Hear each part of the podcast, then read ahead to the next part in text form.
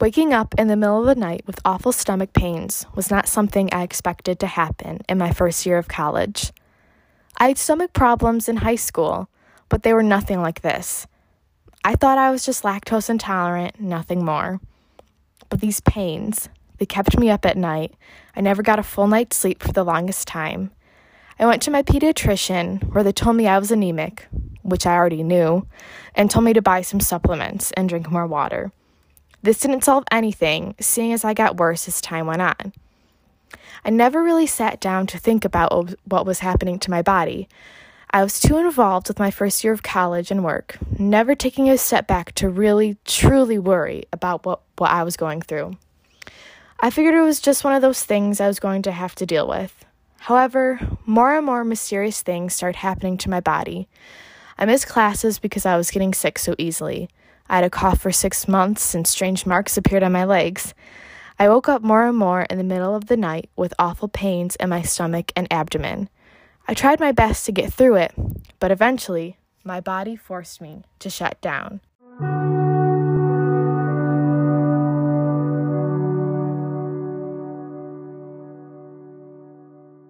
Exactly three days after my last final exam in May of 2016, I came down with a fever and I had no appetite. I had no more cough and I wasn't congested, so I had no idea why I had a fever that was almost 103. I went to the pediatrician yet again, where my doctor told me I just had a common cold. I remember my mom being furious.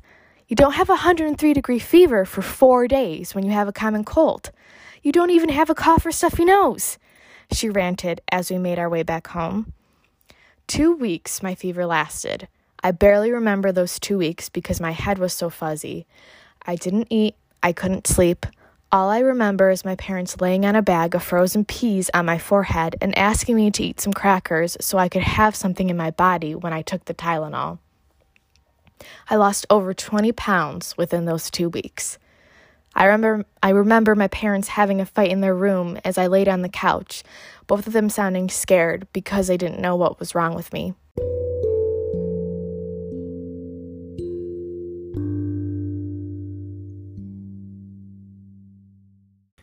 We were afraid we were going to lose you. I was very scared. Uh, we were steps away from taking you to the hospital. The fever was not a small one, it was high. It was 102 to 104 and uh, it would not go away. And you couldn't eat, you barely slept, uh, you just laid around most of the time, and you were very brave through it. Uh, I couldn't fix it though. Everything up to that point, when you had a problem, I could help you. I could fix it, mm-hmm. and that one, I could not do anything to assist you. I was, I was very scared.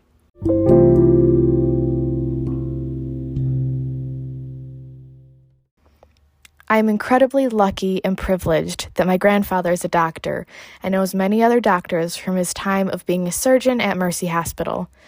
My father called his father and asked him what we could do to help me. Before I knew it, I had to go get some blood work done where they found inflammation in my system based on some markers in my blood. I was confused as to how that worked, but I didn't ask questions because I was ready to feel like my old self again. I was referred to a gastroenterologist by my grandfather, where questioning and more tests began. Within a week, I had an MRE done and then a colonoscopy. Before I knew it, I was diagnosed with Crohn's disease.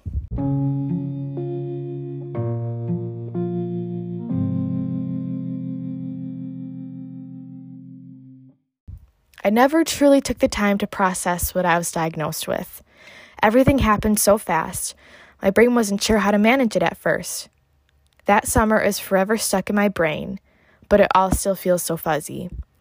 I had to take 12 pills a day, six of them being an anti inflammatory pill, and the sixth is what I consider the worst medication in the world prednisone. Prednisone was a steroid that helps me get better, but didn't make me feel like myself at all. I could stay up to all hours of the night on this medication, and wake up at 6:30 in the morning feeling the most energized I've ever felt. It blew up my face like a balloon, and I hated how I felt mentally on it. My friends and family members, like my cousin Aaron, saw a change in me when I was on this medicine.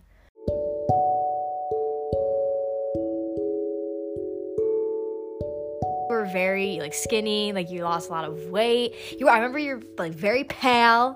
You were very Mm-hmm. pale, and when you're on the steroid steroids for Crohn's, your face got a little, little Yes. plump, little my, plump. my face blew up a little Yeah, bit. blew up a little I hated it. Yes, but you know it's all good though because you know it helps me it get helps better. you get better and I just wasn't myself.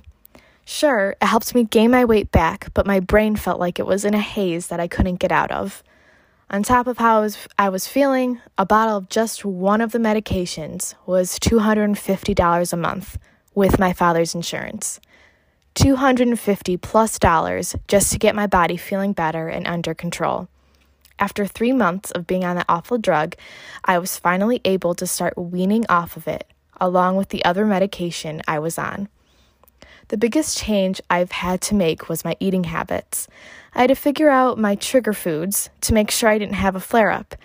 My family was great in helping me find new and delicious foods that I could eat. Luckily, there are countless food substitute options now.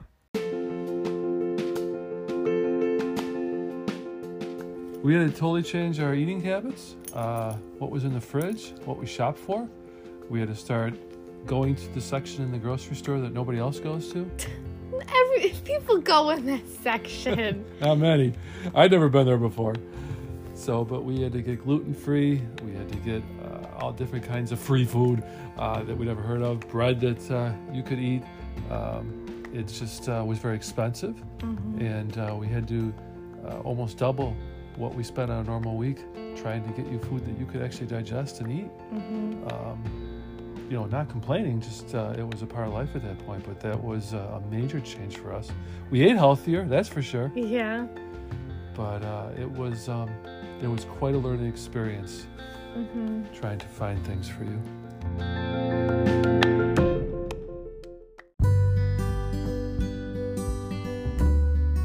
Of course, with having an autoimmune disease, flare ups are inevitable, and I have to go on a bland diet until I'm back to feeling like myself again.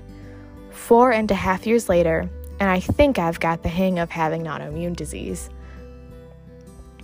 I take just one pill a day to help keep my body in check. I have to remember to not outstress myself, or else I could risk a flare up. I've realized throughout the years that Crohn's isn't just about your stomach and digestive system, it affects my whole body. Migraines, joint pains, and fatigue are just some of the things I have to deal with. And living through a pandemic with an autoimmune disease is a scary thing to deal with, especially when some don't take it seriously. One positive thing that came out of being diagnosed with Crohn's, however, was that my parents got me a dog. My dad came up to me one of the days I was laying lifeless on the couch and said, If you get better, I promise you I will get you a dog. My father didn't like animals, and I had begged for a dog ever since I was a child. Finally, after 19 years of being dogless, I got my dog Loki. All it took for me to get him was to get sick.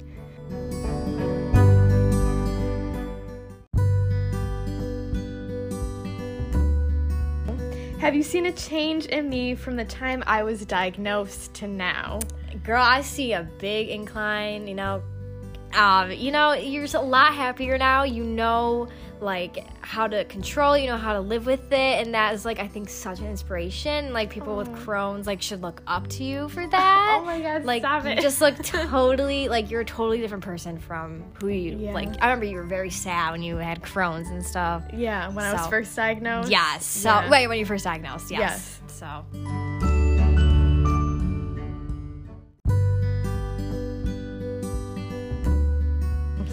Oh my God, it's night and day for all of us. Uh, but you personally, you were very brave during all of it. But at this point, I think you fought a lot about wanting to eat the foods and missing the foods before, where now you're starting to adapt that I can't have this and I can't have that, where you would cheat a lot. Yeah. And when you cheated, you ran into problems. Where lately, you really don't. Uh, you're taking it very much to heart, and uh, it definitely has helped you. And uh, you know, weight gain has been a problem for you. And I do think that lately, uh, you've been starting to eat very well, uh, much more regular, and uh, you definitely look healthier. Yeah. I don't like being called brave or for people to feel bad for me. Everybody has different things to deal with in their day to day life, and Crohn's is just what I have to deal with. But before I was diagnosed, I barely knew what it was.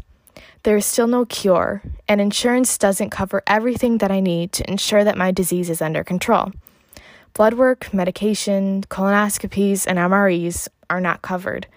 My last colonoscopy was not covered because the insurance company said I wasn't over 50, so therefore, I didn't need a colonoscopy apparently.